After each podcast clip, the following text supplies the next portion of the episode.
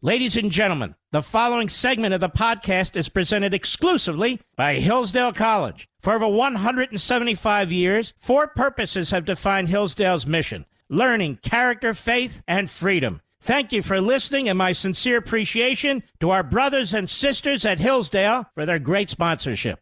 He's here. He's here.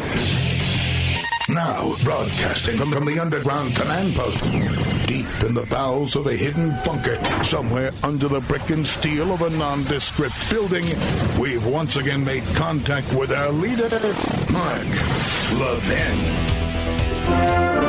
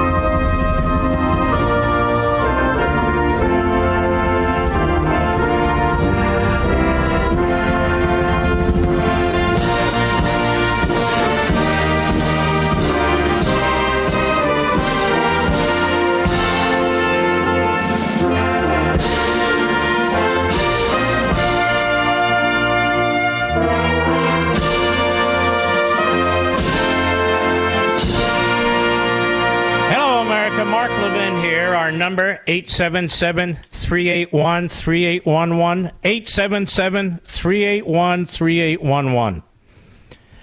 I don't give a damn what the Democrats have to say or the corrupt media have to say about what took place at Mar-a-Lago. I could care less.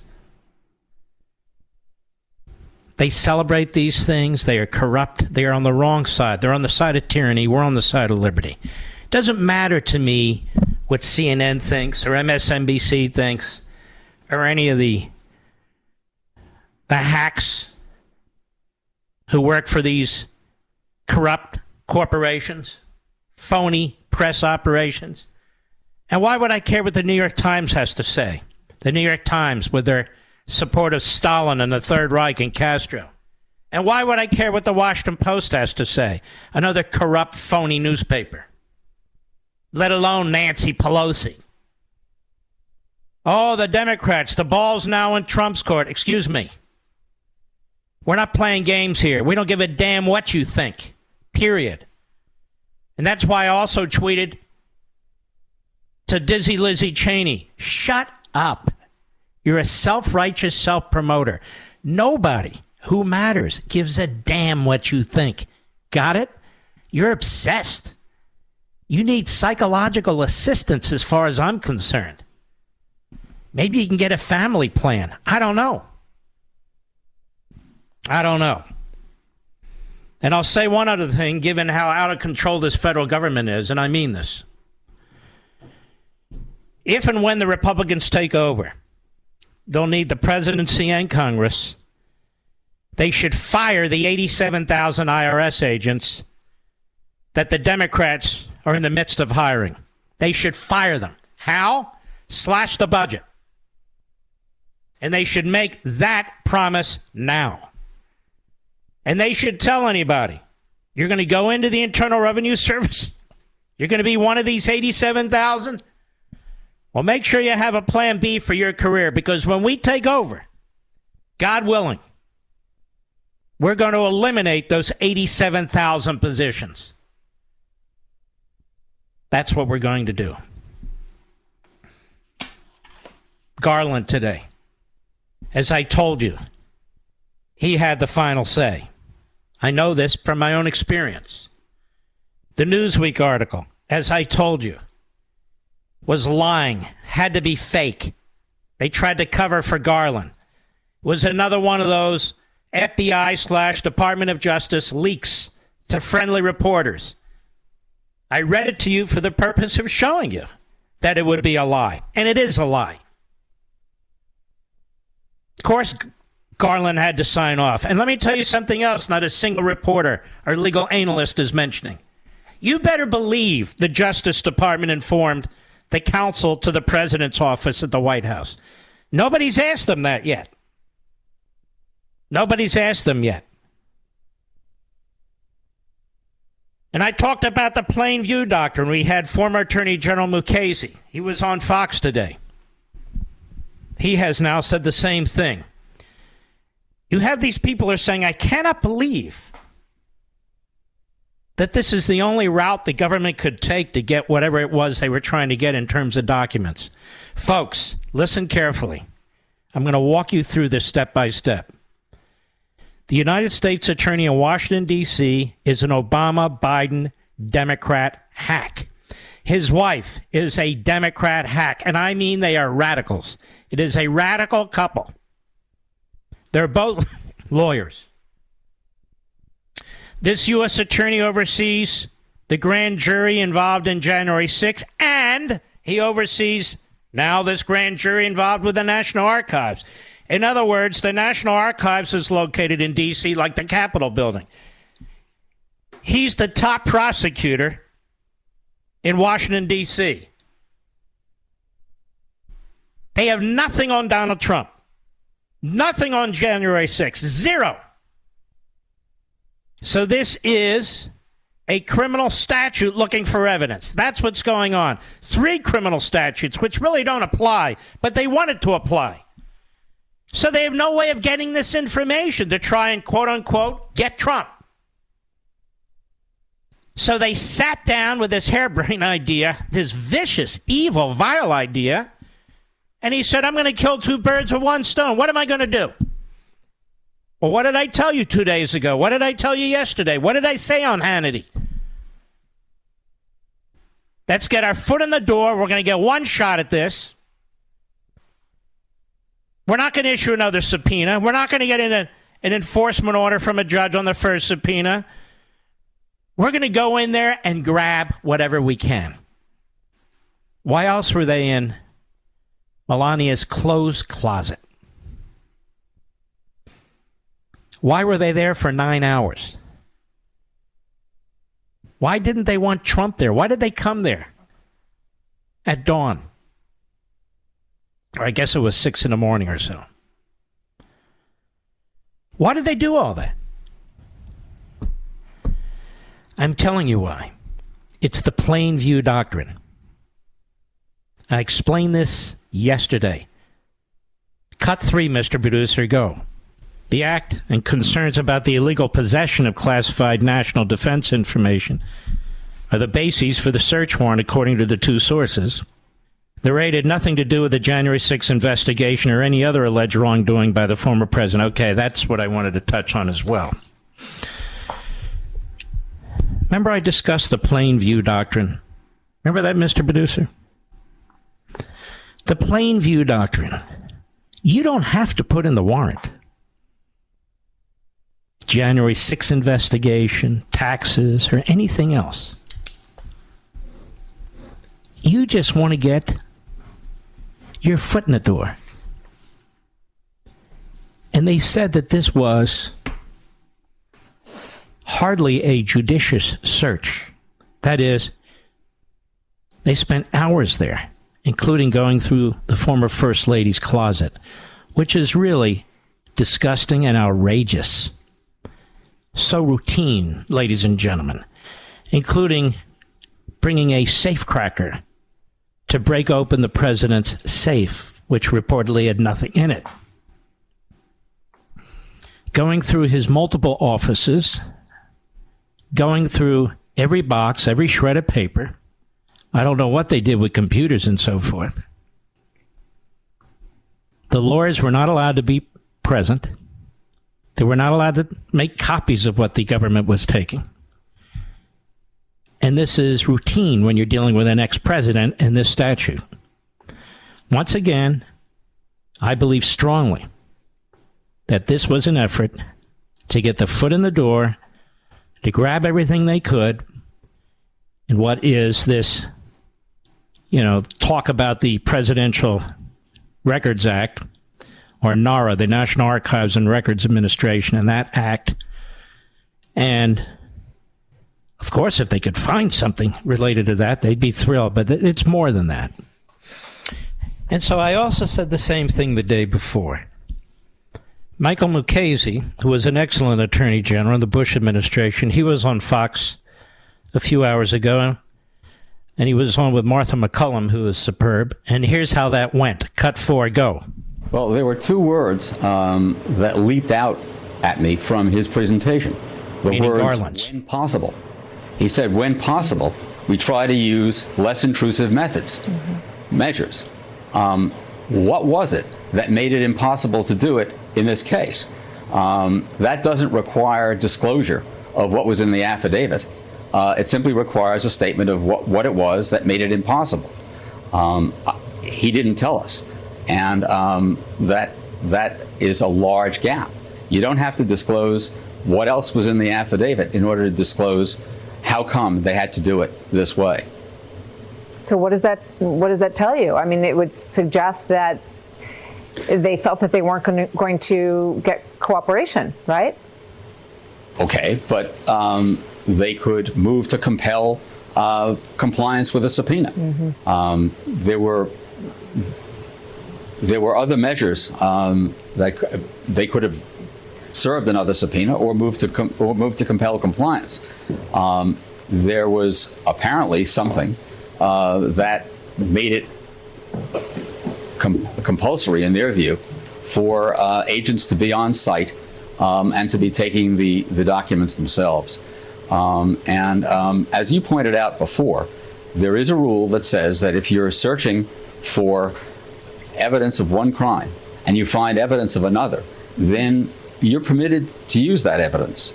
And it's hard to escape the belief that at least somebody hoped that there would be evidence of another crime, i.e., something relating to January 6th. And unfortunately, um, although we were told certainly that um, the the the uh, the affidavit established probable cause to to search for missing documents, we already knew that. Yeah. Um, the question is whether um, people at the Justice Department entertained that hope and whether they had a reason for doing it. Yes, and Martha didn't learn that on her own of course. I've been talking about now, this is day three. On my national radio show here, on Fox, on two appearances on Hannity, and of course on Levin TV, that what's going on here is even worse than overreaching on a document or documents. This was a sleazy backdoor effort by this U.S. attorney and the Attorney General of the United States and the director of the FBI, among others. Among others at the Department of Politburo, to abuse the warrant process against an ex president who might be a future president to protect their boss, Joe Biden, from a Trump candidacy to carry out the demands of Democrats in Congress and Liz Cheney and Adam Kinzinger, to carry out the demands of the media and the Democrat base. This was a sleazy, Stalinist, Maoist effort to abuse the search warrant process for nine damn hours in that building. As if there's classified information in Melania's closet. That's what took place here. They have nothing on Trump, nothing related to January 6th, nothing. And so they've turned the law upside down. They're using a warrant for a different purpose. Not the purpose they state, but a different purpose because they're aware of the, blame, the plain view doctrine, obviously. They do this stuff every day. This was a way to get their hands on anything and everything they could at the president's home. Now, that is what should infuriate you. That is what should infuriate every Republican in Congress or out of Congress That is what should infuriate every American. That this is a grave abuse of power, a grave abuse of the warrant process. And let us be clear the media are reporting that it's the Department of Justice that's gone to court to unseal the warrant. No, there are many media groups and Judicial Watch who've who got there first. And they have said to the judge, release the warrant. And the judge already told the Department of Justice they have until Monday to explain why he shouldn't. And so the Attorney General, in another sleazy PR move, announces today that they are encouraging the judge to release the warrant. Now, the problem is we don't know exactly what that means. You've heard them. There's an affidavit that goes with the warrant. Somebody had to swear it out. A warrant is a form. That in and of itself is not good enough. It gives us a little information, not enough. The receipt is a list of what they took. As far as we know, it could be box one, two, three, four, five, six. I don't believe they were there even nine hours long enough to have issued which, which uh, documents they were looking at. We shall see. But I am telling you, this is explosive. I'll be right back. Mark Levin.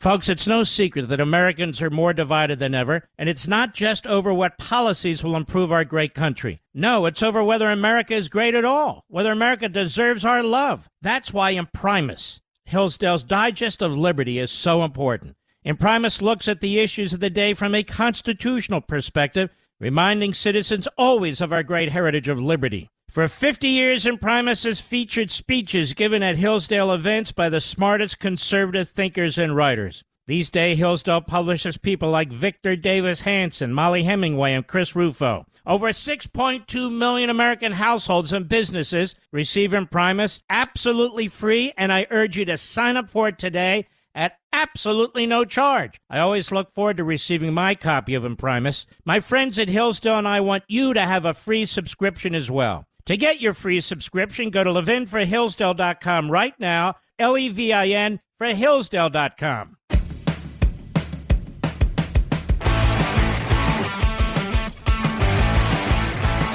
It's a short segment, so before I forget, I, I just thought I would, before I get back to the what I was discussing. I've been meaning to do this. I want to thank Vladimir Putin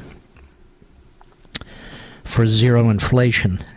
I want to thank Vladimir Putin for lowering the price of gasoline. I want to thank Vladimir Putin for the jobs report because, look, let's just be honest.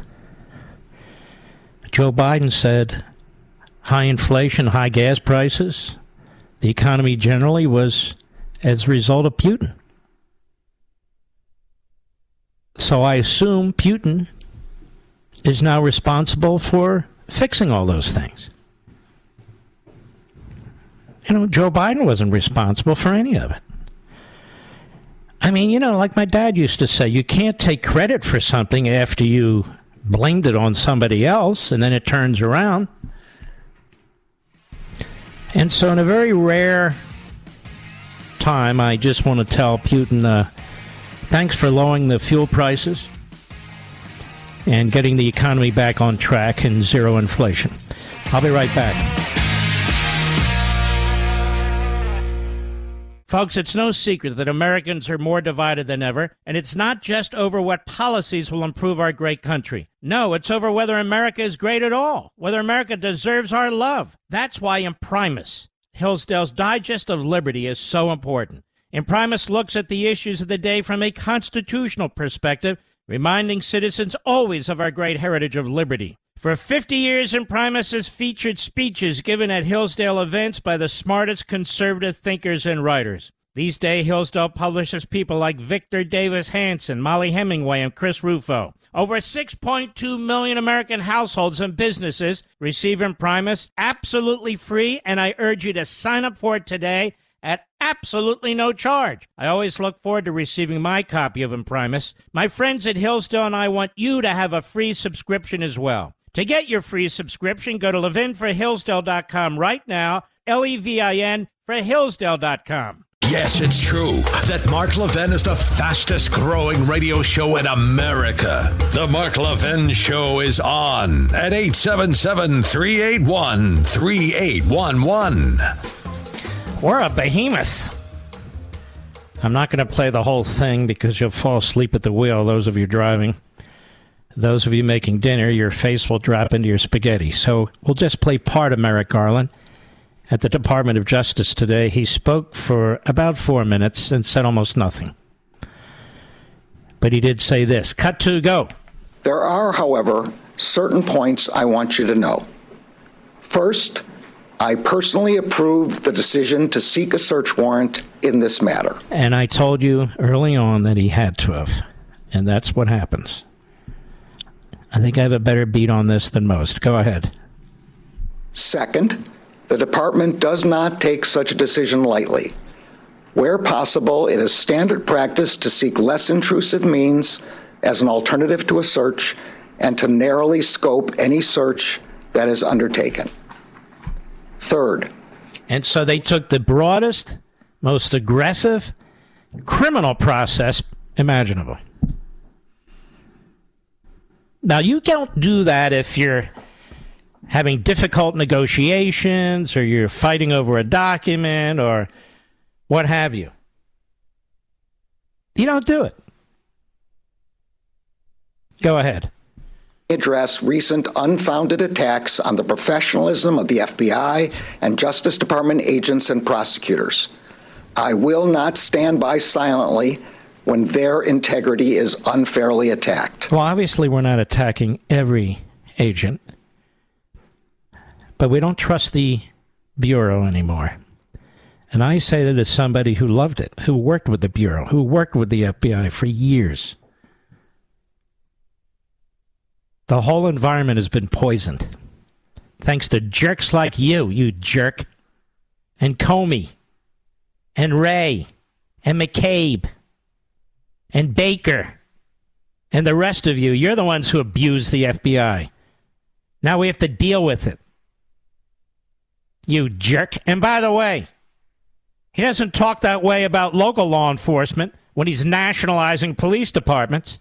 He doesn't say, I stand with local law enforcement who are on the front lines, are protecting the people in this country against murderous thugs. Does he ever say that? When did he say that? Go ahead. The men and women Ah, of the shut up. I don't even want to hear any more from this jerk. Because the real Svengali here, as we've learned from our friend Julie Kelly, is the Deputy Attorney General. Marano. Boy, I hope you watch my Sunday show. Life, Liberty, and Levin, 8 p.m. Eastern. Leo Terrell is the first guest on fire. Victor Davis Hanson, genius, America's wise man. So we have Leo, we have Victor, we have me. Please watch. And it's probably wise to go ahead and set your DVR now so you don't forget. 8 p.m. Eastern, 5 p.m. Pacific on Sunday. Merrick Garland. Oh, thank God he's not on the Supreme Court. And as I said the other day, and as I wrote about in American Marxism and elsewhere, and again, I'm not the only one. Change the language. The media want you to change the language. The Democrats want you to change the language to accommodate their agendas and their goals. And they all say the same thing the media, the corrupt, narcissistic media, the ideological media. Cut five. Hat tip, Grabien, go. The FBI is a conservative leaning law enforcement organization, and we've sort of like lost lost the thread on that in the past six years. These attacks against the FBI, these attacks against the most important federal law enforcement agency Less in than America. 24 hours after a peaceful search that they gave them a Yeah. heads up on. Peaceful Let me, search. let me just say this, by the way. I hope, I truly hope that the Scarboroughs, the other media types, that the Democrats and others who defend these tactics get to experience them one day, Mr. Producer.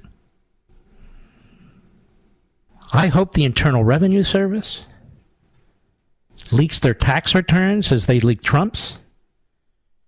I hope their children become the object of grand juries and depositions like Trump's kids. I hope that they're subjected to Republican district attorneys and attorneys general investigating them like Trump has with Democrats. I hope they get to experience the kind of equal justice that they insist on. But there has been no equal justice as applies to Trump.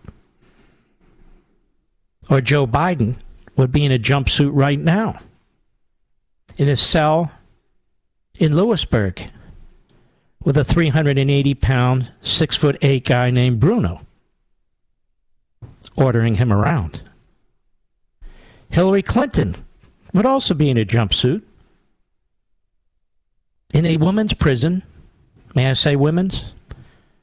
Somewhere in the country. Yes. And there will be others too. I just hope Nancy Pelosi gets to experience the kind of equal justice that she insists is taking place. And her little son, Paulie Jr., wouldn't that be swell? Paulie Jr. needs to be investigated. Why not? And we need their tax returns. We need the Pelosi crime families tax returns. We need the Biden crime families tax returns. You know, he never released all of them, those S corporations. He's never released those returns. Shh, shh, Mark. No. I hope they all get to experience the kind of equal justice that they insist upon. How about the Cheneys? Dizzy Lizzie. What a moron, by the way. Absolute moron. Go ahead. Legal. It's all lawful. It's not a raid. They didn't. You know, they they're, they're not. They're you know those Supreme Court justices are corrupt. They are political. They're a disaster. But you know, the judge in the case of Trump is the finest judge to ever walk the planet. Oh, he's fantastic. Forget about his bias. Forget about his posts that are anti Trump. Forget about the fact he should have recused himself and his relationship to the Epstein defense. The rest of the media are not going to discuss that. This man is Cardozo reinvented. He's story. He's he's a genius. He's a brilliant man of absolute integrity. Now Clarence Thomas and Gorsuch, Kavanaugh, oh, and and particularly that Alito, SOBs. You can go ahead and threaten them, and you can you can protest at their homes without fear of being prosecuted under federal law. Oh yes, they're corrupt. But this judge, Reinhart, Reinhart, in the tradition of the Reinharts. He's just fantastic. You know, he would never sign off on a warrant unless it was warranted, may I say. Go ahead. Unlawfully. The Justice Department is returning to its historical position as a law enforcement agency above politics, trying this, to. This is your media. And these are the people the media select all Democrats dressed up as prosecutors, former prosecutors, defense counsel, professors, experts, commentators, your media. Now, you know damn well if they went through Michelle Obama's closet, there'd be hell to pay. If they went through Dr. Jill's closet, there'd be hell to pay. You know damn well. If they went to Rehoboth Beach and did exactly the same thing and said, hey, wait, you're Mr. Big. You're Mr. 10%. We got the damn laptop. You're the sitting president of the United States. We need to look. You know damn well. And that's the problem. That's the problem, America. Tyranny. Go ahead. Thing. I don't think there was any politics involved. This appears to be a nonpartisan process. Because anybody on this set had done the same thing, the exact same result. That's the idiot Michael Steele. God. What a putz. Go ahead. Judge would not sign off on that if there were not uh, evidence. No, Sources- no, no, no. The judge would not sign off on that. I mean, after all, he's not Gorsuch or Thomas or Alito or one of them. You know, a right wing justice. No. Let me ask you have CNN or MSNBC shown the social media that this guy has been involved in? No. They talked about his connections to the Epstein defense team and how he defended the lowest of the low. No, no, no. That he has hate for Trump and should have recused himself? No. He would never have signed off on this warrant. No way. Because he is a good judge. The originalist justices, they are bad justices. Go ahead. Me, that you know, there's a reason they wouldn't go in there if it wasn't really significant. If they didn't, they weren't really concerned about the nature of the classified information that Trump had, what he might be doing with it, who he might be showing. it to. Hey, the nature of the classified information that Trump has. This from Post Millennial. Obama, Nixon delayed for years in returning Presidential Records Act covered documents. An opinion piece written for the New York Post, author James Bovard noted several other former presidents had taken years, years, if not decades, to return documents and tapes covered under the Presidential Records Act. Presidential Records Act, which states that the United States shall reserve and retain complete ownership, possession, and control of presidential records, has come into the spotlight after FBI agents raided Mar-a-Lago, president's residence. According to Bovard, the Nixon Library did not reportedly release its final batch of the former president's secret tapes until 2013, 39 years after his presidency ended in his resignation following the Watergate scandal. The act was enacted in law in 1978 following the Nixon uh, resignation, where he claimed that his secret Oval Office tapes and other personal records belonged to him. Lyndon Johnson Library had delayed in releasing the final batch of his secret tapes, and we know why, because he was a pig, until 2016. This came 47 years after he left office. In 2001, then President George W. Bush issued an executive order that changed the act from guaranteeing public access to documents to one that blocks it, though Congress overturned parts of the order in 2014, according to Bovard. Politico reported in 2014 that Barack Milhouse Benito Obama, his lawyers had repeatedly invoked the Presidential Records Act, quote, to delay the release of thousands of pages of records from President Bill Clinton's White House, unquote. And at the end of Obama's two magnificent terms as president, he reportedly trucked 30 million pages of administration records gathered during his time in office in Chicago, where he promised, or put them there, where he promised to digitize them and put them online. The years since the end of his presidency, the National Archives states that zero of the estimated 39, hello, 39 million pages, zero have been scanned. Wow. Speaking with BBC NewsHour, Professor Benjamin Hufbauer said that it could take around 100 years to fully process all these records from the Obama administration. Even Biden himself is delayed in unsealing records.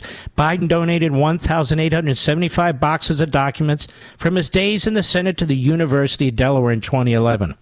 Both Biden and the University Library had promised to unseal the records two years after Biden retires from office. 2017, Biden retired as vice president, but just before he launched his presidential campaign, it was now stated that those records would remain sealed until two years after Biden retires from public life. The FBI raided Trump's Palm Beach residence. What? Less than two years after he left office? No, no. They're just doing their jobs. Stop criticizing the FBI. Stop criticizing this judge. What are you trying to do? I'll be right back. Mark Levin.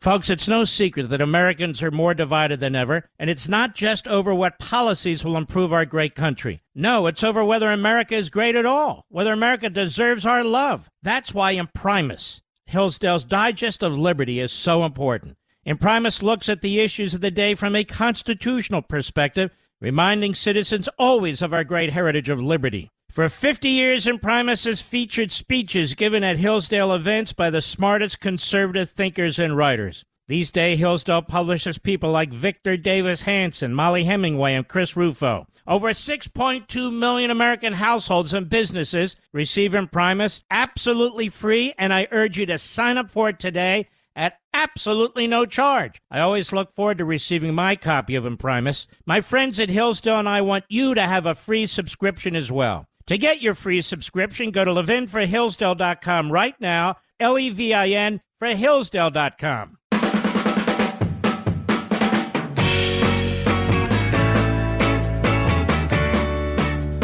John Cardillo, I don't know him personally, but this was sent to me at NYPD at one point. TV hosted another, that's what I understand, but again, I don't know it personally and uh, he's put out a tweet. And let's see here, that was just sent to me. Multiple federal law enforcement sources are telling me, he tweets, that a message was blasted to all federal law enforcement agencies to start cataloging social media posts of known conservative influencers so they can be threat assessed. Well, that sounds like a threat against the First Amendment, doesn't it? I certainly hope that's not true, but we live in a day and an age where it may possibly be true. What's next, Mr. Producer? Am I going to get a knock on my door? Don't bother. Don't bother. Uh, let's see. How much time do I have left here? Now, if that is true, Mr. Producer, that means I'm on the enemies list of four different countries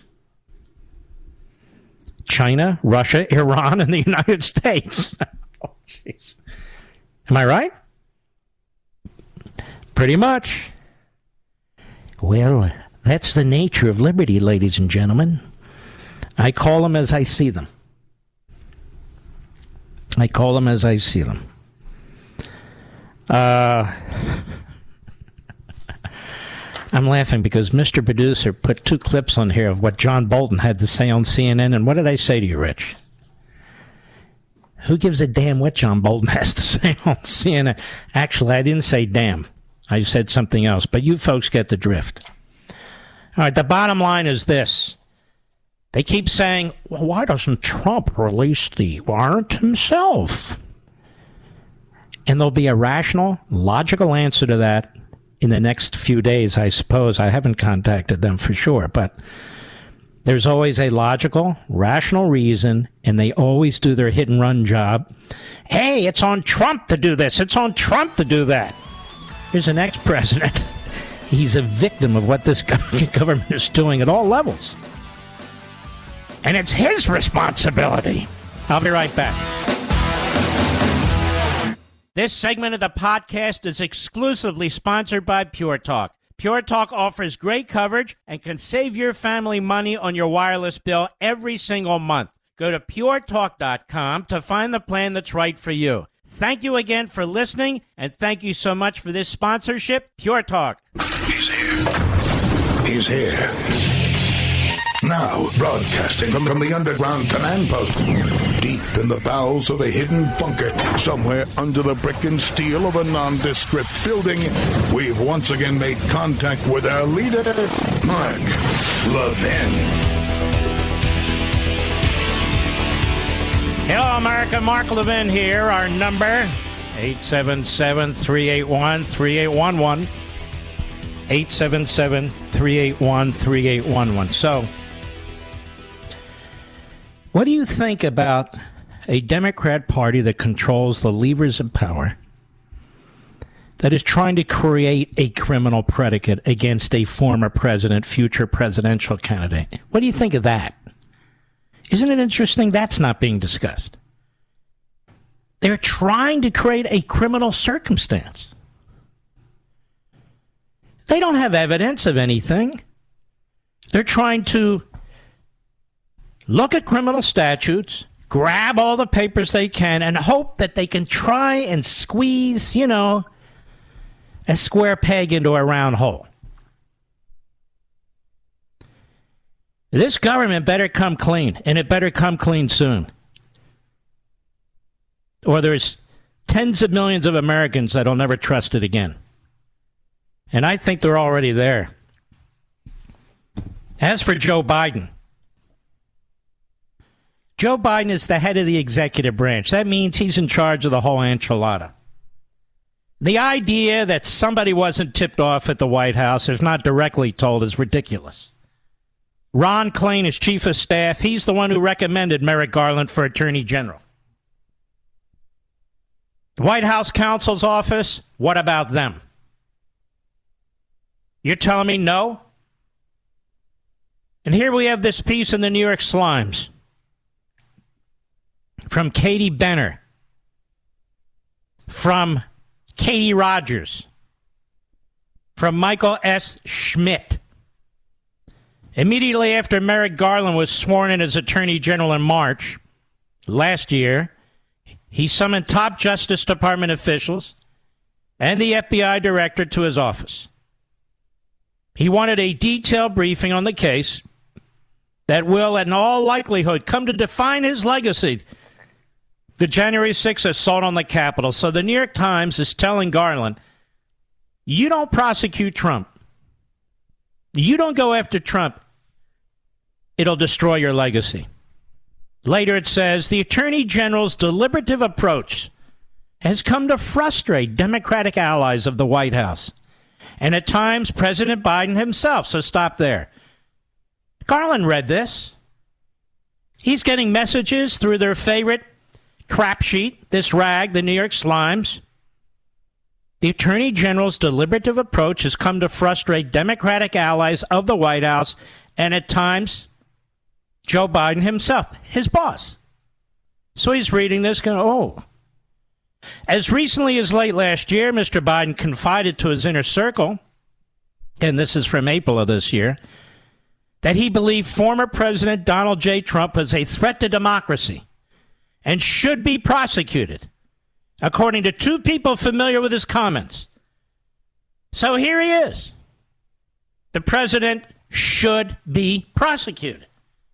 That's the head of the executive branch who oversees the Department of Justice, the FBI, the U.S. Attorney's Office. And while the president has never communicated his frustrations directly to Mr. Garland, folks, it was just communicated to him by the New York Times. He has said privately that he wanted Garland to act less like a ponderous judge and more like a prosecutor who's willing to take decisive action over the events of January 6th. So this is the smoking gun. This is the DNA. This is, these are the fingerprints right here. Message sent, message received. Message sent by his media surrogates, message received. So they meet six, eight weeks later, after ongoing discussions, apparently in Mar a Lago, as reports put it. They're shown around, they're shown where the boxes are.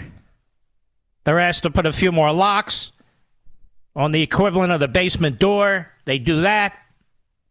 And the next thing you know, four, five, six weeks later, a search warrant. Trump's out of town. He's in New Jersey. Now's the time. It involves the U.S. Attorney's Office in Washington, the U.S. Attorney in Washington, with his two grand juries. It involves the Washington Bureau of the FBI. It involves a bureau in South Florida. Federal law enforcement's tipped off. Local law enforcement, the Palm Beach police are tipped off. Just so they're not getting into a shooting match, mind you, as is the Secret Service. And they show up armed to the teeth. Armed to the teeth. And remember the quote to Fox from federal law enforcement. It wasn't a judicious search. In other words, they were grabbing everything in sight. It says later the January 6th investigation is a test not just for Mr. Garland, but Mr. Biden as well. Both men came into office promising to restore the independence and reputation of a Justice Department that Mr. Trump had tried to weaponize for political gain. Isn't that ironic? That kind of a comment. But there you have the New York Times saying it's not just Garland, they're saying, hey, Joe, you too. This is on you too. They know their base. They know the Democrat members of Congress. They know the Democrat media. They want action. More than that. This is bigger than that. You know what this is, Mr. Producer? The ruling class is in full revolt. That's why McConnell and the Republican leadership in the Senate were slow to put out statements. That's why Dizzy Lizzie's on the attack. That's why Head Case Kinzinger's on the attack. That's why her old man is staring into a camera talking about cowardice and all the rest of it. That's why Chris Christie is such a fraud and a fake. Well, we kind of see what. Yeah, right, big boy. Step aside. That's why you hear the media mantra. It's not a raid, you know. It's a, you know, it's a, it's a, it's a, it's a duly authorized search for crying out loud. Come on, kids. That's why the ruling class, that is the Washington, New York media, members of Congress, the federal bureaucracy, the Democrat Party, and the rhinos. They're trying to assert by force, any way they can, control over this society and this culture. One of the questions I've asked you, I will ask and have asked on Sundays, and I will continue to do so. Are we a representative republic? When a couple of senators sit down and decide on how they're going to spend nearly $800 billion and hire 87,000 IRS agents that were going to destroy your lives should you be targeted, how they're going to tax you, how they're going to attack your source of energy and change your life for the worse. And in a week's time, they get a bill on the table, they vote on it, and you don't really know what's in it, and you have no ability to really influence your members of Congress. And they do this all the time in these omnibus bills. It's government by omnibus oblique laws. Is that a representative republic? Are we a federal republic? Where the federal government tries to devour what's left of state authority. We have this Dobbs opinion where the Supreme Court said, on a rare occasion, it said, uh, hello, we don't have any authority on this abortion issue. It's not in the federal Constitution. And they're under attack. And we have guys like Garland actually suing states that decide that they will make the decision, as the Supreme Court said, going around the court's decision, trying to assert some kind of federal authority when it has none. or trying to assert authority at school board meetings and threaten threaten parents who are peacefully protesting? Is that a federal republic? What about a constitutional republic? Clearly, the Fourth Amendment was violated here, in my view. Probable cause what crime was committed? That he violated the Espionage Act, the president? What, what, what crime? Well, they had to list one or two or three or whatever. This president, I just told you about Obama. I just told you about Nixon. But particularly Obama, he's still sitting on over 30 million documents, tens of millions of pages. He hasn't digitized a damn thing. Nobody's kicking any door down in any of his five mansions. Oh, excuse me, it's not a raid. I mean, we don't have search warrants being issued. And of course, Michelle Obama's her clothes closet filled with all those magnificent dresses. You remember those magnificent dresses, Mr. Producer? Like hanging from one shoulder and all the rest? Yes. Can you imagine? If they went through her underwear drawer the way they went through Melania's, oh my goodness. Maybe there'd be riots in the streets. Mostly peaceful, no doubt. So, what are we? What are we? I hope they're listening, those who are monitoring me over there at the FBI and the National Security this and the Interior Security that. We're a society unraveling. We are unraveling. That's what's happening. That's why this is so damn important. On the one hand, this better not be over a couple of documents, classified or not. On the other hand, if it's not about a couple of classified documents, then it is an effort by the Biden administration through the FBI, federal prosecutors, and the rest of the Department of Justice to try and pin some crime on a former president who is poised to run against the sitting president. I want you to think about that. I'll be right back. Mark Levin.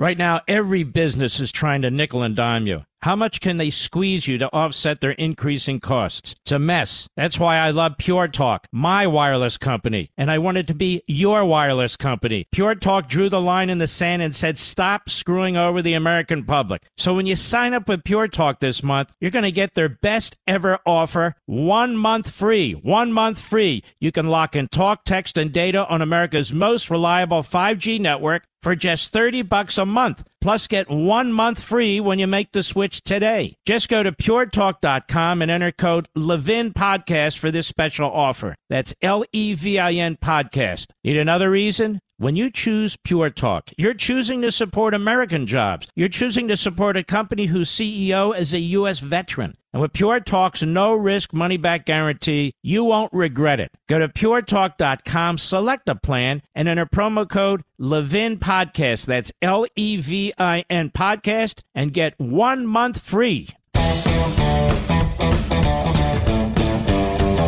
Oh, yes, yes. Now I'm on the enemy's list of four countries, maybe more. Apparently, including my own. I don't know. But I'll continue to post. This from Newsweek, if we can trust it, by Zoe Strozewski. Trump raid motivating, motivating 80% of GOP to vote is tip up voting surge. In the wake of the FBI's raid of former President Donald Trump's Mar a Lago home, a new poll showed that more than 80% of Republican respondents said it made them more motivated to vote in 2022. In the survey from the Trafalgar Group and Convention of States Action, which was conducted from August 9 to August 10, 71.7% or 72% of independent respondents, independent, said that the rate increased their drive to vote, but the boost in motivation might only be the tip of the anticipated voting surge in November in response to the raid, according to Convention of States Action President Mark Meckler. Independent and Republican voters are united in their outrage about this unprecedented and tragic event in American history. Now, the FBI raid was met with quick condemnation from Republicans, while Trump has pushed the unsubstantiated suggestion, they write, that the intelligence service might have been planting evidence in Mar a Lago. Now, why would anyone think that? Does anybody remember that dossier? You remember that, Mr. Producer? Remember how they planted that with the FBI? Remember that? Remember how they planted it with the media? Remember that? Remember how they planted it with members of Congress, and members of Congress then in turn planted it with others at the FBI and the DOJ?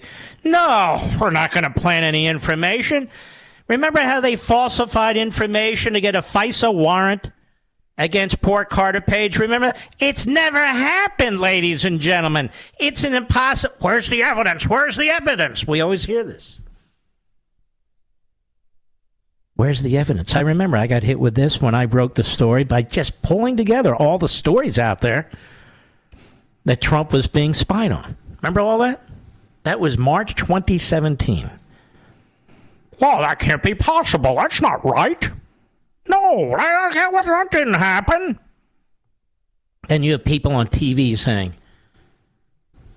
don't attack the law, don't attack law enforcement. The same people that are destroying local law enforcement and local law enforcement agencies. Why are they so hot to trot on the FBI and the FBI leadership? Can you explain that to me?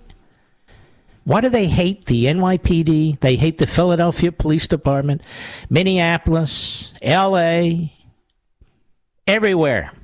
Seattle, Portland, Boston, everywhere. They hate the Buffalo Police Department. They hate all the police department. But the FBI is fantastic. Why do the Democrats think that way? Because the FBI is doing their dirty work. I wish we would see as many retirements and resignations at the FBI as we've been seeing at local law enforcement, but we don't see that, do we? The Democrat Party is very protective of the FBI. Conversely, they hate local law enforcement. Why is that? Local law enforcement is there to protect you, America. It's to protect you from rapists and murderers, for people beating you and stealing you and knocking you out on the subway just just because they can. They're there to protect you. The FBI, apparently, given the brass at the FBI, is there to do the Democrat Party's work. And I might add, notice how they come to the defense of the Capitol Police. They never used to defend the Capitol Police. I used to go up to Capitol Hill. One man and woman after another would shake my hand and thank me for defending law enforcement. They never liked Pelosi or the Democrats. Now the Democrats pretend that they like the Capitol Police. Well, if they like the Capitol Police, why didn't they agree to take the National Guard? Trump had authorized it. They specifically turned it down, did Pelosi. And I might add, where was Mitch McConnell? Ah, where was he? Nowhere. So the Republican base was fired up to begin with. Now it's doubly fired up. And rightly so. Because in our republic, the most immediate way to reverse course is through the ballot box. Oh, that's right. The Democrats wanted to nationalize that and prevent Republicans from ever winning again. Oh, that's right. Meritless Garland sued sued various Republican state legislatures to prevent them from putting in place their voting systems. That's right. Oh, I forgot. I forgot they even undermined that. And of course, the parents. You're not allowed to raise your voice at a school board meeting. Just burn down a city. I'll be back. Right now, every business is trying to nickel and dime you. How much can they squeeze you to offset their increasing costs? It's a mess. That's why I love Pure Talk, my wireless company, and I wanted to be your wireless company. Pure Talk drew the line in the sand and said, stop screwing over the American public. So when you sign up with Pure Talk this month, you're going to get their best ever offer one month free. One month free. You can lock in talk, text, and data on America's most reliable 5G network for just 30 bucks a month. Plus, get one month free when you make the switch today. Just go to puretalk.com and enter code Levin Podcast for this special offer. That's L E V I N Podcast. Need another reason? When you choose Pure Talk, you're choosing to support American jobs. You're choosing to support a company whose CEO is a U.S. veteran. And with Pure Talk's no risk money back guarantee, you won't regret it. Go to puretalk.com, select a plan, and enter promo code Levin Podcast. That's L E V I N Podcast, and get one month free. Mark Levin, the great one. The great one, Mark Levin. Dial in now, 877 381 3811. Well, Mick Mulvaney uh, has had uh, some air breathed back into him by the constipated news network, CNN. It's what I call a CNN Republican. Double M.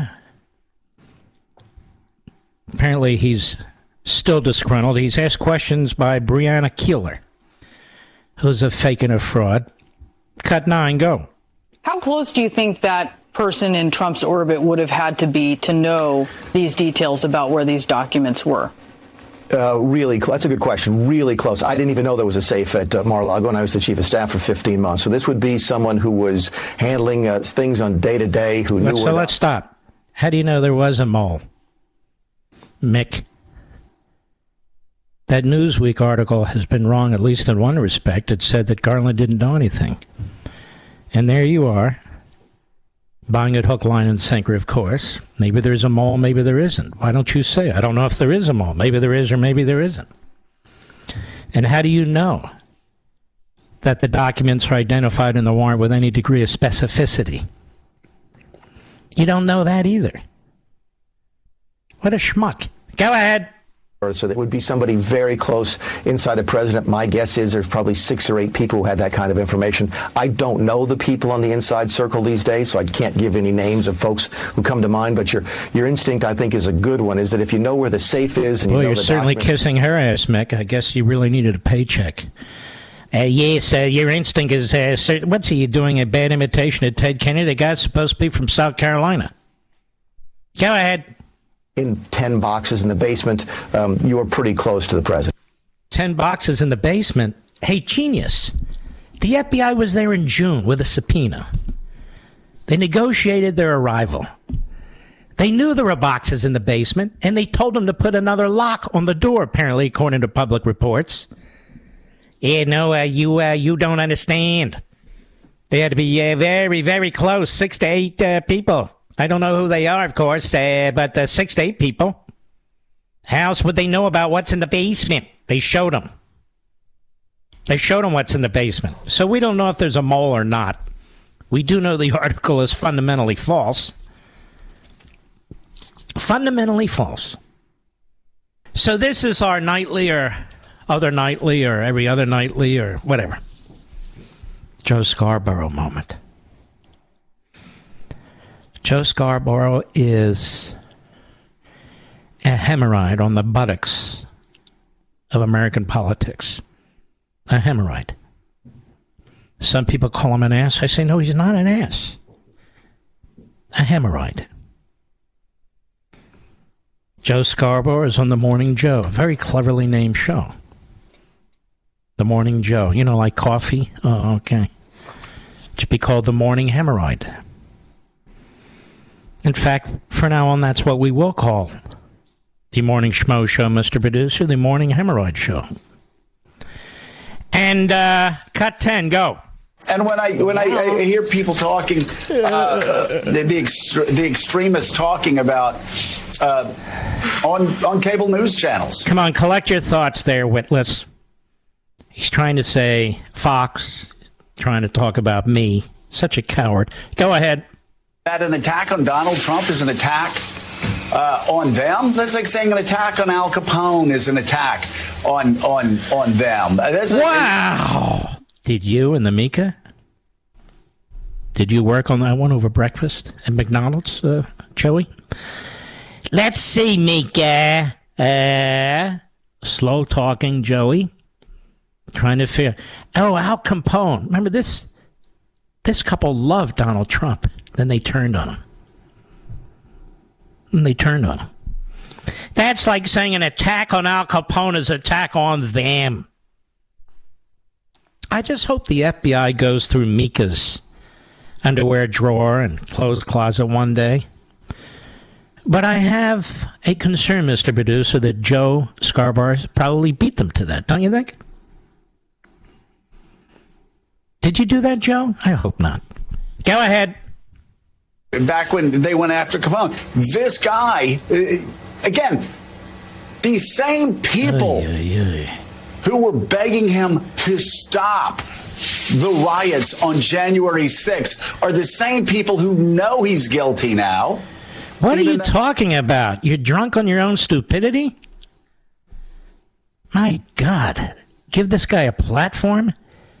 It's embarrassing. Then they bring this guy Barnicle on. The name is perfect. He is a barnacle. He's on the hemorrhoid show and he's a barnacle. He's a barnacle on the hemorrhoid. I hope most of you aren't eating dinner, by the way. Cut 11, go. Well, Joe, the uh, Jonah Goldberg piece that you just read an excerpt from, and Jonah what you Goldberg just piece? I didn't even know Jonah was still uh, out and about. I thought Jonah went to the basement and never came out. What do I know? Go ahead.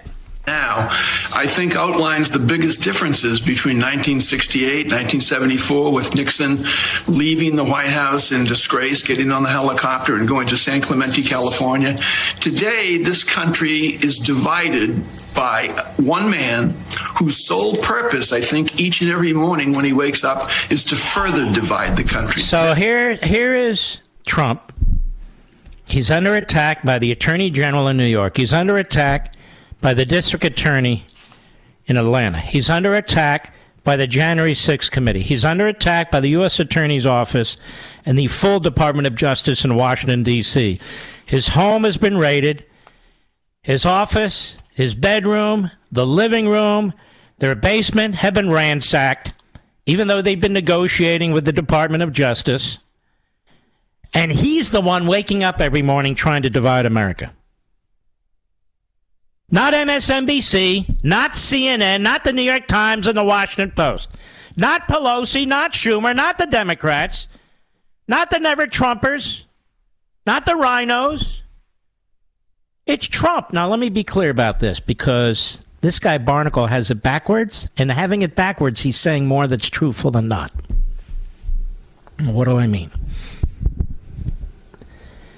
The ruling class is in full revolt. It does not want to lose its power. When Trump got elected, they were shocked. They not only thought they were going to maintain their power in 2016 with a Hillary win, they thought they would massively expand their power. That's what they do in Washington, D.C. now. They're not interested in representative republicanism.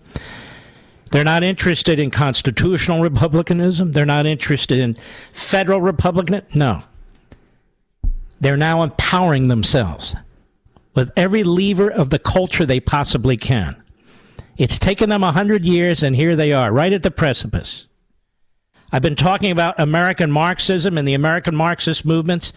Here we are. Now, there are the useful idiots like Scarborough, who's not personally a Marxist, but he's the useful idiot. And there's plenty of them. But that's not my point. The establishment Republicans, the Democrat Party, which is the party of the state, the media, which is the mouthpiece of the state, the colleges and universities, which are the breeding grounds for the state, they do not want to let go. There they were, prepared to massively expand their power, which they've already done with these various bills that they've passed under Biden and his executive orders, like he's Mussolini, with these radical judges.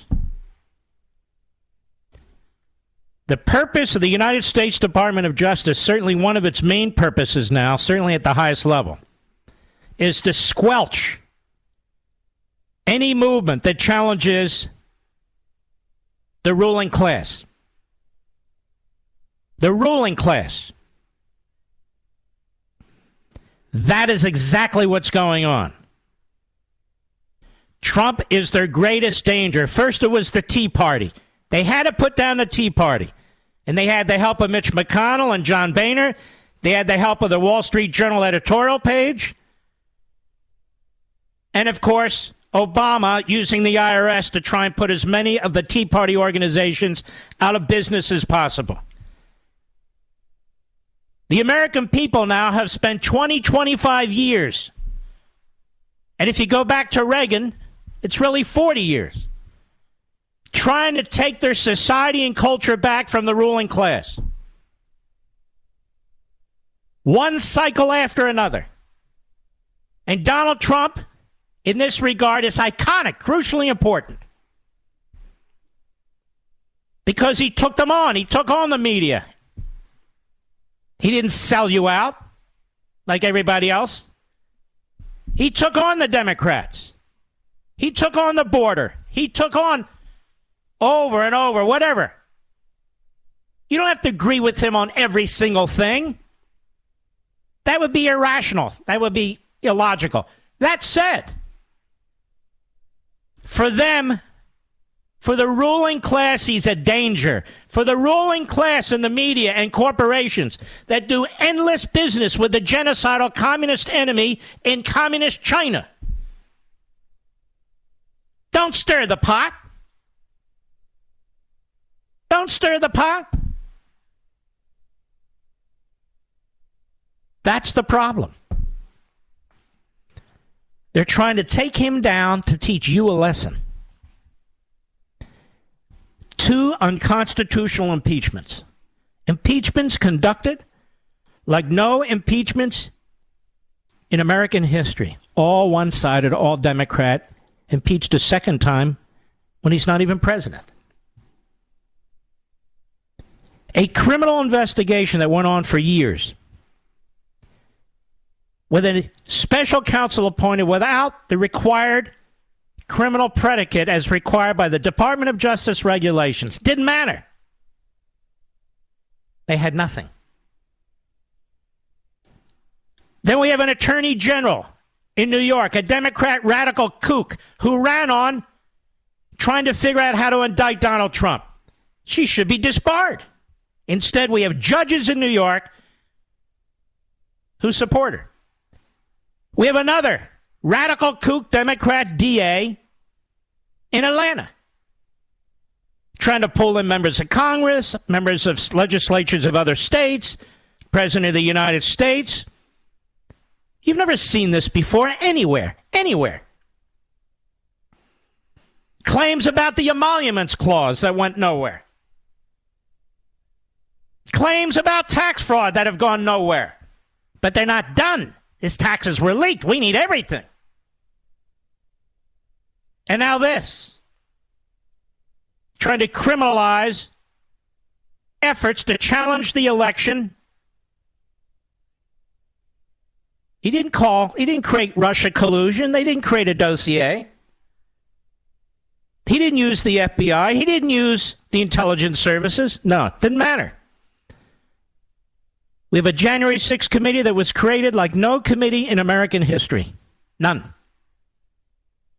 And now we have, for the first time in American history, this phony warrant crap used as cover to try and set this president up for anything, anything they can find. They just won't stop looking. And this piece of crap, Barnicle, with his own plagiarism background, he has the you know what's to say that it's Trump who wakes up every day dividing the nation, citing Jonah Goldberg. Cares what Jonah Goldberg has to say. I'll be right back. Mark Levin.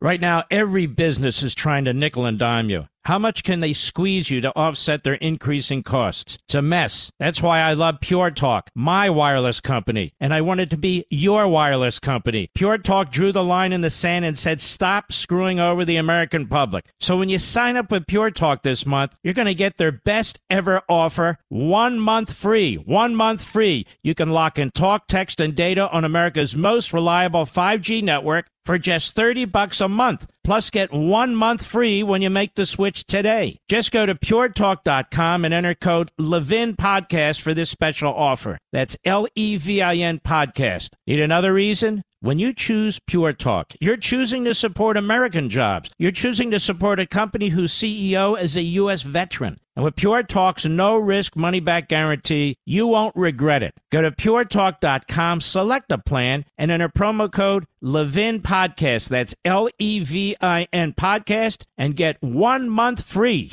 You're not going to believe what I'm. You know, I need all three hours. You're not going to believe what I have to tell you next hour, so hang with us. By the way, have you noticed there's not a single Democrat lawyer right now facing possible disbarment or in front of a federal judge about the last election or the 2016 election at this point? Have you noticed that? Just look at how strategic, just look at how mechanical this is happening. You have lawyers now who represented Donald Trump in 2020 under investigation. Other lawyers who would want to represent Donald Trump should he run in 2014, scared to death, being chased off because they don't want to be, you know, having to defend their very lives. That is, their right to practice law because left wing Democrat organizations are set up filing ethics complaints against them. Or some of them are afraid they may have to go to jail because they have they have a policy idea or a constitutional idea for challenging an election. Look at that. The Democrat lawyers do anything and everything. But what is going to shock you, I think, even worse, is the extent to which the war on the Republican Party, MAGA, conservatives, and by this I do not mean the establishment, is taking place. Reaching now all the way into the Commonwealth of Pennsylvania, where a congressman is being targeted, Scott Perry, and where members of the state legislature are being targeted. Not the Supreme Court of Pennsylvania, not the governor of Pennsylvania, all Democrats. No, the Republicans. I'll be right back. Did you know Fast Growing Trees is the biggest online nursery in America with more than 10,000 different kinds of plants and over 2 million happy customers in the U.S.? They have everything you could possibly want, like fruit trees, palm trees, evergreens, houseplants, much, much more. Whatever you're interested in, they have it for you. Find the perfect fit for your climate and space. Fast Growing Trees makes it easy to order online, and your plants are shipped directly to your door in one to two days. And along with their 30 day Alive and Thrive guarantee, they offer free plant consultation forever. My wife Julie and I decided it was time to add more flowering trees to our landscape, and Fast Growing Tree was a great resource for us. A large selection and no hassle ordering or shipping. This spring they have the best deals online, up to half off on selected plants and other deals. And listeners to our show get an additional 15% off their first purchase when using the code LEVIN at checkout. L E V I N. Now that's an additional 15% off at fastgrowingtrees.com using code LEVIN at checkout. Fastgrowingtrees.com code LEVIN. Offer is valid for a limited time. Terms and conditions may apply. Please visit fastgrowingtrees.com for details. Ladies and gentlemen, I want to ask you a question. Did you know withdrawing your cash from the bank can be very risky? That's right. Banks are now required to spy on us for the government, and they report any behavior they think is suspicious. It's true. And I was shocked when I read The Secret War on Cash from Swiss America. The new war against cash is really a war against the Constitution, against all freedom loving Americans. So you need to read The War on Cash. Get your free copy by calling 800 630 1492, 800 630 1492, or visit SwissAmerica.com. Now, this war on cash is growing daily and also includes all forms of digital money. Please get and read The Secret War on Cash free to my listeners by calling now 800 630 1492, 800 630 1492, or visit SwissAmerica.com. He's here. Now, broadcasting from, from the underground command post, deep in the bowels of a hidden bunker, somewhere under the brick and steel of a nondescript building, we've once again made contact with our leader, Mark Levin. Hello, America. Mark Levin here. Our number, 877-381-3811, 877-381-3811. By the way, that Newsweek article is wrong on even some minor stuff. Remember, I was questioning the time. They said that the raid occurred at 10 a.m., Mr. Producer? I said, wait a minute. I thought it was a pre dawn raid. And of course, it was. So this article was a plant to try and protect the Attorney General. They just wanted you to think it was a bungled bureaucratic screw up. Now that's interesting because Garland made it a point today to say that he was the one defending the FBI and the reputation of law enforcement, when in fact that leak was intended to protect Garland and trash law enforcement. I mentioned last hour I wanted us to take a look at what's going on in Pennsylvania. Not because it's related specifically to Pennsylvania, but this is amazing. Take a step back our election processes are supposed to be controlled when it comes to the appointment or election of electors to choose a president and vice president controlled by the state legislatures. Controlled by the state legislatures.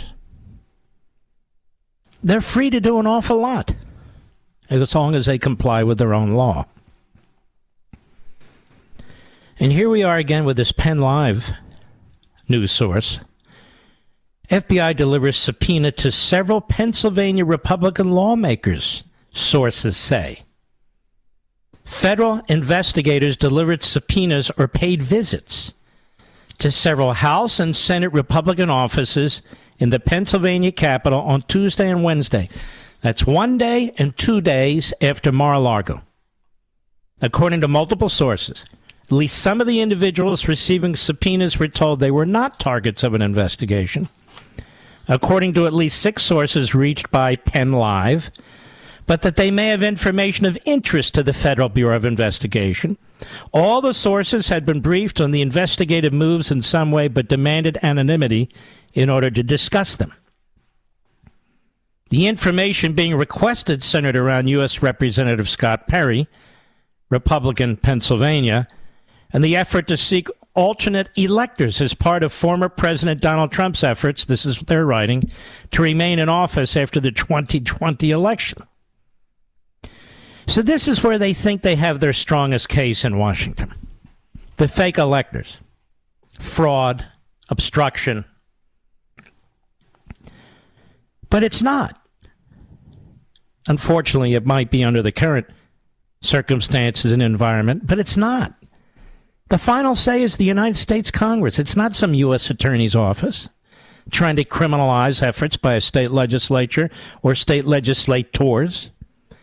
The Washington Post on Wednesday, citing a source familiar with the probe, also reported that Perry's cell phone was seized Tuesday as part of the Justice Department's criminal investigation into the use of fake electors to try to overturn President Biden's victory, they write.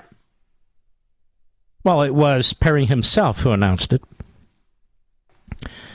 This Post source also spoke on condition of anonymity. So the FBI is leaking, and the U.S. Attorney's Office is leaking. Spokespersons for the Pennsylvania House and Senate Republican leaders didn't confirm whether any of their caucus members received a subpoena. Let's see here. Perry, in a post to his reelection campaign's Facebook page Tuesday evening, called the seizure of his phone while traveling with his family Banana Republic tactics. If the telephone was seized under the cover of a search warrant, however, they write, it would have to have been approved by a federal magistrate judge. So what? Now, Perry, in a statement shared by his campaign spokesman, said that he's been told he's not a target of the probe, and that resulted in the seizure of his phone. In a new statement Perry issued, he said, in a discussion with the DOJ, my attorneys were informed I'm not a target of its investigation. I've directed them to cooperate with the Justice Department in order to ensure that it gets the information to which it's entitled, but to protect information to which it's not, including communications that are protected under the Speech and Debate Clause of the United States Constitution. The subpoenas issued this week in Harrisburg. All right, so now we have the U.S. Att- this is how big this is. And I want to tell you something. I did some research again this morning, as I do every day. The Deputy Attorney General of the United States is a radical leftist Obama sycophant. She was put in charge of the January 6th, the coordinated investigation of January 6th. She has not been held to account for anything. Anything. She's a radical left wing hack. And you can see that Garland is a little teetering, heading towards Mueller territory. She, in many ways, is calling the shots. They're going after state representatives. They're going after members of Congress in violation of separation of powers, taking their phones taking materials from an ex president's home? Just look at this. Look at what's taking place. The subpoenas issued this week in Harrisburg. So we have the Harrisburg FBI office involved. We have an FBI office in southern Florida involved, and of course, the middle of the uh, of the wheel of the spokes is the U.S. Attorney in Washington as well as Main Justice. And people in Arizona have gotten subpoenas, I understand, as well as other states. The subpoenas issued this week in Harrisburg are essentially official requests for information or documents from federal prosecutors who believe the information they seek will be helpful to an ongoing grand jury investigation, said David Freed, the former U.S. Attorney for the Middle District of Pennsylvania says it's different from a warrant in the sense that it's not a requirement to show probable cause of a crime that's been independently reviewed by a judge. But absent a legal challenge that results in the subpoena being squashed, it does require the recipient's compliance. Pretty amazing. So they're going after Jeffrey Clark, John Eastman. He may not be a target, but he's not exactly being ignored. Scott Perry going to Trump's home. They're going to various state legislators. Now, why are they going after various state legislators? They're even shaking them down for documents and information. Why are they doing that? Because they do not want Republican legislators in Republican legislatures ever, ever exercising their constitutional power, or even what they think might be their constitutional power to ever again challenge a Democrat court, a Democrat governor, or the so called election of a Democrat president. This is all one sided. You never saw anything like this after 2016. Ever. Never. But this is really quite remarkable what's taking place here. Perry's spokesman Jay Ostrich said the congressman denied being part of any any such discussion about ways to overturn the election, I suppose. Let's see. Perry was present during the December 21 meeting between members of the House. Arch conservative Freedom Caucus, they write, and Trump to strategize about what Congress could do to block final certification of Biden's election. They're perfectly free to do that. That's not a crime. And the Democrats do this all the time. Acting Deputy Attorney General Richard Donoghue. Now, this guy is a real louse, in my opinion. Told Senate Judiciary Committee staff Perry came, called him at Trump's behest on December 27 to discuss what turned out to be an errant analysis circulating among Trump backers at the time the Pennsylvania certified vote count was higher than the number of voters who had actually cast ballot. Who cares? So what?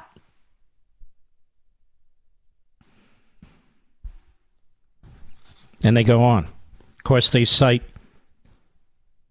was it Casey or Cassidy Hutchinson, who, of course, was found uh, not to be all that of a reliable witness, was she?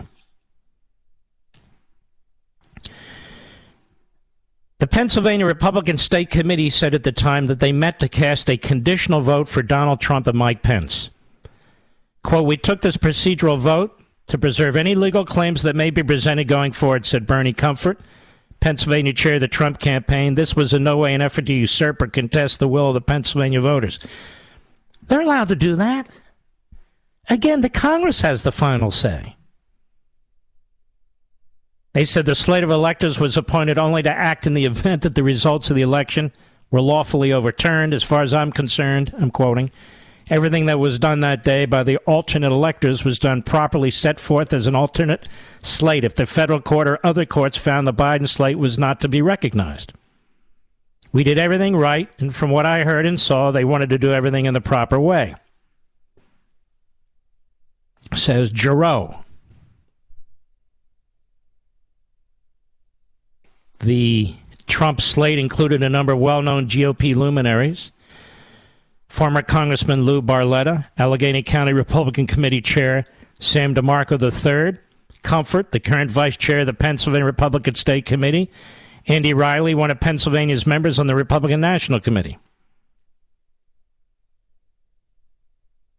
Pennsylvania Attorney General Josh Shapiro. This is a radical left wing Democrat hack who's running for governor, said in January that his investigators had looked over the Republican elector slate and felt that while the action was intentionally misleading and purposefully damaging to our democracy, they didn't believe it met the legal standards for criminal prosecution under state law, and it doesn't, nor under federal law. So they keep calling these fake electors, and now you're learning a little bit more about how this came to be. No sitting Pennsylvania legislators were a part of the pro Trump elector slate, though the New York Times reported last month that at least some of Trump's campaign leadership considered Mastriano, the Republican candidate for governor, as the point person to help organize electors in Pennsylvania. Anyway, going to make a crime out of that. Everything you see here is lighting a match to our history and to our Constitution. They are creating precedents here from a criminal investigative and pr- potentially criminal prosecutorial perspective that has never been done in American history before. And so they are willing to do whatever they feel they need to do to get to where they want to go, including including this search warrant, which was a backdoor effort to try and and stab Trump in the back. I'm going to keep hammering on this damn thing to the end of time because it's worse. It's worse than people understand. It's worse than you're being told. Luckily, you're listening to me, and I'm not just saying that. They were using the Presidential Documents or Act, the Records Act, as a subterfuge to get around probable cause when it came to January 6 or any other matter that they hoped that they could find. It's a subterfuge. And quite frankly, I'm not happy to say this, crooked, corrupt prosecutors do this a lot. They do it a lot. Oh, it's way big time overreach for a document because it's not about a document. Maybe they'll find one, maybe they'll find a 101. Maybe they'll use that as the excuse, but that's all it is. You don't go through the First Lady's closet looking for a document. Well, what were they looking for, Mark? Maybe a file cabinet? Maybe another safe? God knows what. I guess we'll have to ask Mick Mulvaney, the CNN Republican. I'll be right back. Mark Levin.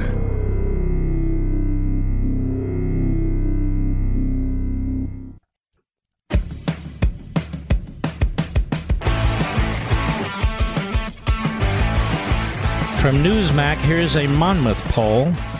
The House January 6 Select Committee hearings have done little to change people's opinions surrounding the 2021 Capitol attack, a new poll found. Regarding former President Trump's culpability in the assault and claims of election fraud, public opinion stands pretty much as it was before testimony. Not only that, Trump's favorability rating is nearly, nearly identical to where it was immediately after the 2020 election. Also, 4 in 10 Democrats would lean toward backing a comeback bid in 2024, according to the Monmouth poll of Trump. Overall, just 8% of Americans said the hearings have changed their minds about the Capitol incident, basically unchanged from 6% who said the same in June. When we released our June poll, I said the committee was preaching to the choir these current results suggest they haven't recruited any new singers since then, said Patrick Murray, director of the independent Monmouth University Polling Institute. And the survey found 38% of respondents believe Trump is responsible directly for what happened on January 6. We know who they are hardcore nut jobs. That number stood at 42% right before the testimony of former Trump White House aide Cassidy Hutchinson. So it's gone down. It's gone down. Another 26% of respondents said Trump was not responsible, but he encouraged those involved. 32% Trump said Trump did nothing wrong regarding January 6. Among Republicans, just 5% said Trump directly was responsible. 23% said he encouraged the attackers. I guess it's those 5% and that 23% that Larry Hogan and Chris Christie are really going to be fighting over. More than 8 in 10 Republicans hold a positive view of Trump. More than 80%, including 57% with a very favorable opinion. Numbers virtually unchanged from November 2020. Overall, the Monmouth poll found that 40% of Americans have a favorable opinion of Trump, 50% unfavorable. So it's pretty much the same. As we've seen from the success of Trump endorsed candidates in recent primaries, he continues to hold sway over a large portion of the Republican base, Murray said. Doesn't necessarily make him a shoo in for the nomination, but he remains a formidable, that is, formidable presence. Survey found that 4 in 10 Americans said they either would definitely, 23%, or probably 17%, vote for Trump in 2024. 48% they definitely would not. 8% not sure. Now, of course, that's not like putting him up against Joe Biden, which is like running against. Well, you know what it's like running against. We'll be right back. Plastic conservative fire. The Mark Levin Show. Call in now at 877 381 3811. This is just breaking. Literally just breaking. New York Post. Hunter Biden laptop repairman John Paul Mac Isaac says the Federal Bureau of Investigation, an FBI agent, threatened him to hush up. This is by Miranda Devine. Boy, is she good. And Emily Crane. The computer repair shop owner who blew the whistle on Hunter Biden's infamous laptop claims in a new book that an FBI said in a new book that an FBI agent threatened him to stay silent. John Paul Mac Isaac said two federal agents came to his Mac shop in Wilmington, Delaware in December 2019 to recoup the laptop following a subpoena. He details in his new book American Injustice, My Battle to Expose the Truth. Now, let's just stop a second.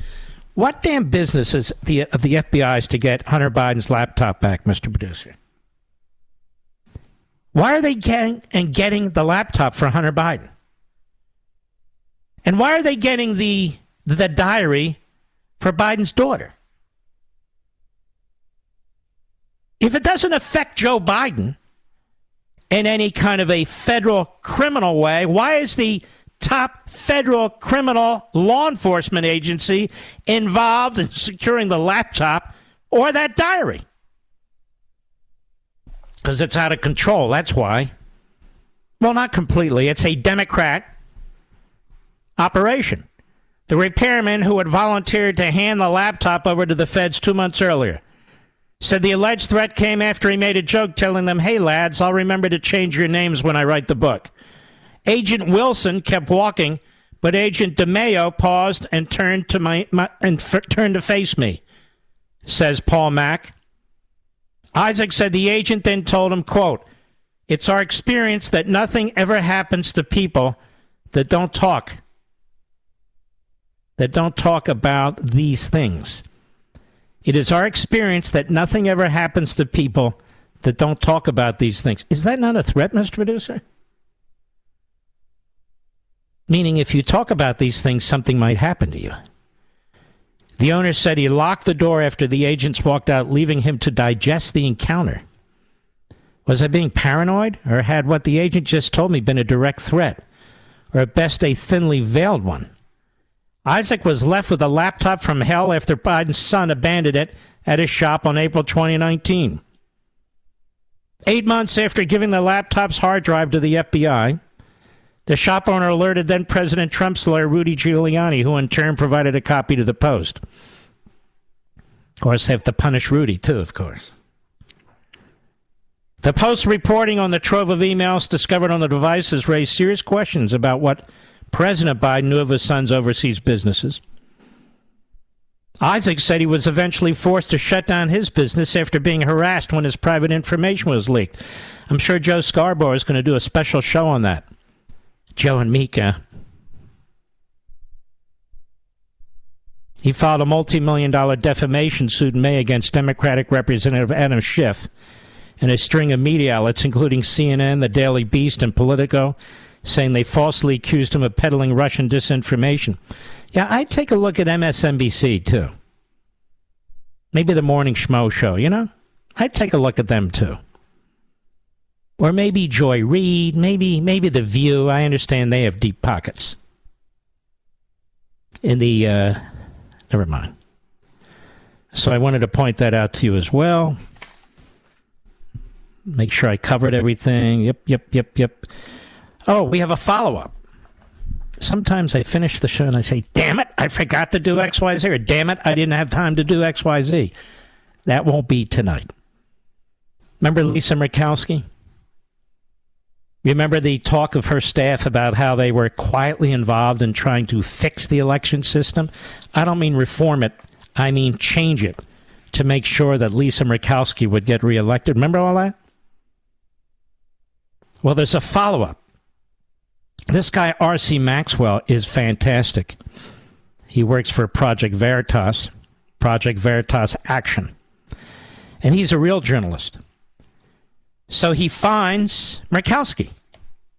She's got bodyguards, she's got a few slugs there, staffers, including one or two who they had on the record yesterday that I played for you.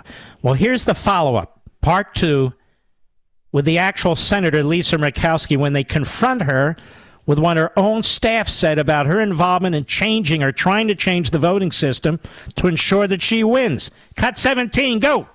Briefly, Mr. Murkowski, this is one of your campaign staffers. She's discussing ballot measure two and how that was actually worked on with you in mind the entire time. While we were working on ballot measure two and voting for ballot measure two, we have Senator Murkowski in mind the whole time. That you actually secretly supported this behind the scenes, but were quiet about this publicly. Did she sponsor that? She stayed quiet, and honestly, it was probably best she stayed quiet on that. I think she like technically stayed neutral, but like you know behind the scenes. Between you and me, ballot measure two was actually created because there were people in the state who wanted to see a better system. But they also wanted Lisa to get reelected. I was wondering, I'm talking to the senator. Miss Murkowski can handle her. She can handle herself. Miss Murkowski, do you have a comment about ballot measure two and your staffer saying that actually that was a coordinated effort to ensure your reelection? Ballot measure two was an initiative led by the people in the state of Alaska. They're saying that Rachel Callender, one of your former deputy campaign managers, actually was spearheaded that operation. So Calander and Associates, they're a consultant that works for the campaign right now. they worked on ballot measure two, and the founder and one of the employees, um, Rachel and Jackson, um, they are both former Murkowski staffers. This was a ballot initiative that required gathered signatures around the state of Alaska. It was put. Right, but your staff members are saying that it was about guaranteeing your reelection. Nothing can guarantee an election. All of us here in the state now are living with a new system, and it's new for all of us. So you don't think it's a desecration of democracy to manipulate state law, ma'am, in order to ensure your reelection? Okay, thank you, Mr. Murkowski. So a couple of big overweight guys uh, kind of chase this guy off, but he's actually quite good. So she's caught red-handed. Her staff is caught red-handed. Again, we want to thank the uh, the group Project Veritas, which is under constant attack. You know, like any good group in this country, and exposing Murkowski and her staff who were scheming to change the election system still are in order to ensure that she wins. Remember, the goal is the top three. You want to vote for the top three candidates that you prefer, and she's hoping she's number one with most, and number two with the second most. So people might support somebody against her as number one, but then vote for her for number two. And if somebody doesn't have a clear majority, which is likely, then they add up her number one votes and her number two votes, and voila, she wins. Now she's hoping that's what works. Why? Because if you go and vote and there's a crowded field, and your father was, I guess her father was a senator or governor. I believe her father was the governor, and then appointed her senator. And the Murkowski name is known everywhere in every corner of Alaska. It's a big damn state. You are hoping that by that brand alone, Murkowski, that people will vote and say, you know, I'm tired of Murkowski, so I'm going to vote number one. All right, I'll vote Murkowski number two, you know, that sort of thing. That's what they're hoping. And they must have done some kind of testing, some kind of polling, some kind of surveying that showed that because she and her staff have been scheming quietly to get this exact thing done. Because that's what they do in Washington, D.C., and she's a Trump hater. Furthermore, if I can get Tim Scott back one day, she is in the back pocket of the National Education Association. I want all the parents in Alaska to understand something. You will never improve what goes on in your classrooms. You will never beat down critical race theory or the transgender movement in your classrooms, the sexualizing of little kids. You will never beat down the propaganda with the pronouns and everything else as long as Murkowski is your senator. She is bought and paid for by the teachers' unions, the same teachers' unions that fought you on vaccines and fought you on masks and wouldn't come to work, the same teachers' unions that Joe Biden depends on. Those teacher union representatives, or members, I should say, are going to be at every precinct in Alaska handing out Murkowski, Murkowski uh, uh, campaign propaganda. That's how they populate these precincts. It's a massive army. So if you believe in school choice, if you're fed up with what's going on in the classrooms, if you're a parent or a taxpayer, you don't vote for Murkowski. You don't vote for Murkowski in the Republican primary. You keep her off your list. I'll be right back. Mark Levin.